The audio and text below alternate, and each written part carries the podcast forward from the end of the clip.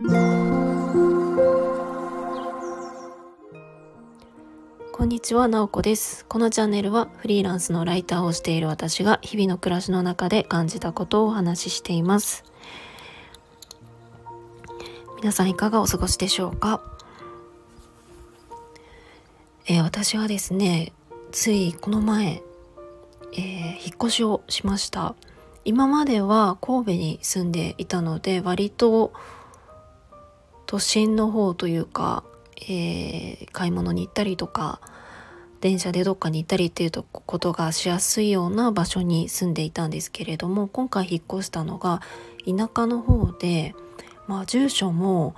えー、村になります。でそんなところで暮らしをしてまあまだ1週間経っていないところなんですけれどももう住んでいるのが築93年の古民家で本当にですねなんか一つ一つの作りがもう昔の感じが残っていてなんだかあのー、すごくワクワクしているような感じです。でなんでこの場所に住むことになったかというとまあ、私自身のまず働き方としてはフリーランスのライターをしているので特に住む場所は選ばないっていうことがまあそれは今までもそうだったんですけれども一緒に暮らしている夫が転職をすることになってその関係で、まあ、さらに2人ともどこでも大丈夫みたいになったので、えー、ちょっとあの自然がもっと多いところゆっくりと暮らしたいねっていう風になって田舎の方に引っ越すことになりました、まあ、2人ともフルリモートっていう感じなので、えー、だいぶ暮らし方が変わるような気がしています、まあ、田舎に移住するのって結構えっと、おそらく、まあ、コロナの影響だったりとかそれがなくっても割と最近増えてきているのかなっていう感じで、えっと、もう少し前だったら本当に、えっと、老後というか高齢の人が田舎に住んでいるみたいなイメージがあったかもしれないですが結構、えー、若い夫婦とか家族でも、えー、移住するっていう方は、えー、多いような気がしています。私の周りでは結構教育関係者が多いので、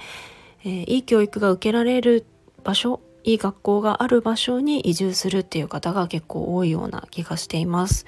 私たちは子供はいないので本当に自分たちの暮らしやすさっていうところを大事にして選んだ場所です。で実はここなんですけれども、えー、家を買ったりとか賃貸契約をしたわけではなくって私の祖父母が住んでいた家なんですね。ほとんど今空き家状態になっているのでここで住むことにしました。まあ2人ともすごく気に入っている場所であったりとかあとは、まあ、やっぱり固定費が下げられるっていうのはすごく大きくって家賃、まあ、やっぱり2人で住んでたら、まあ、10万円まあ場所にもよりますけれども10万円前後ぐらいすると思うんですよね。でもそれが、えー、ゼロになったので年間だと本当に100万円、えー、以上浮くことになるのでそれもすごく大きいなっていう感じがしています、まあ、あと昔の家なので本当に広いですね。これ、えー、昭和初期に建てられて昭和中頃何人ぐらい住んでいたって聞いたかな？多分10人20人とか一緒に住んでいたような場所です。まあ、広すぎてちょっと怖いっていうのはあるんですけれどもそれもちょっとずつ慣れるような気がしています。ま、田舎暮らしどうなるのか分かりませんが、え昨日は近所の方にご挨拶に行ったんですねそしたらもう若い若い人が引っ越しをして移住してくれたっていうことですごく喜ばれましたね。やっぱり周りに住んでる方、どの方も高齢の方が多いので、たまに、えーお子お子さんって言ってももう、えーと、560代のお子さんとかお孫さんとかが帰ってくるとかそんな感じですね。